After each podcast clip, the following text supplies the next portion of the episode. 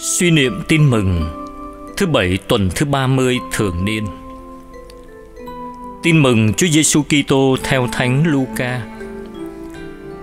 Một ngày sa bát kia, Đức Giêsu đến nhà một ông thủ lãnh nhóm Pharisêu để dùng bữa.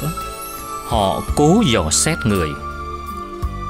Người nhận thấy khách dự tiệc cứ chọn cỗ nhất mà ngồi, nên nói với họ dụ ngôn này: khi anh được mời đi ăn cưới, thì đừng ngồi vào cỗ nhất.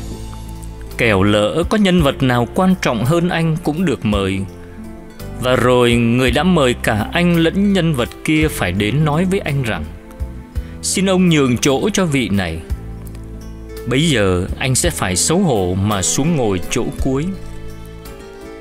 Trái lại, khi anh được mời, thì hãy vào ngồi chỗ cuối để cho người đã mời anh phải đến nói xin mời ông bạn lên trên cho thế là anh sẽ được vinh dự trước mặt mọi người đồng bạn. vì phạm ai tôn mình lên sẽ bị hạ xuống, còn ai hạ mình xuống sẽ được tôn lên sứ điệp khiêm tốn là nét duyên của người Kitô hữu trước mặt Chúa xin Chúa thương yêu và nâng dậy những ai khiêm cung nhỏ bé.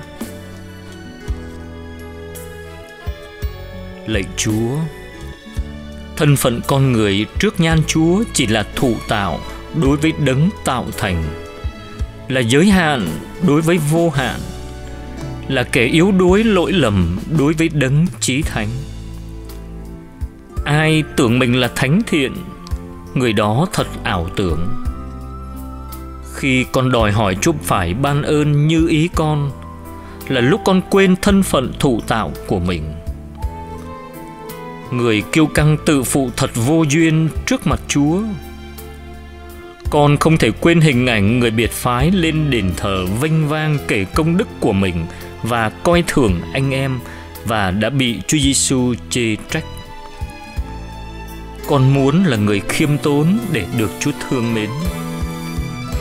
Người khiêm tốn là người biết nhận đúng về thân phận mình và cậy trông vào Chúa. Con nhìn về gương mẹ Maria nhận mình là tôi tớ Chúa. Phó thác cậy trông để Chúa dẫn dắt cuộc đời mẹ.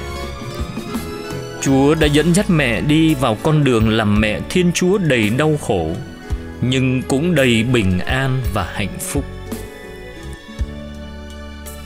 Lạy Chúa Xin giúp con biết sống khiêm tốn và phó thác. Đừng than thân trách phận làm phiền lòng Chúa. Đấng đã vì thương mà tạo dựng nên con.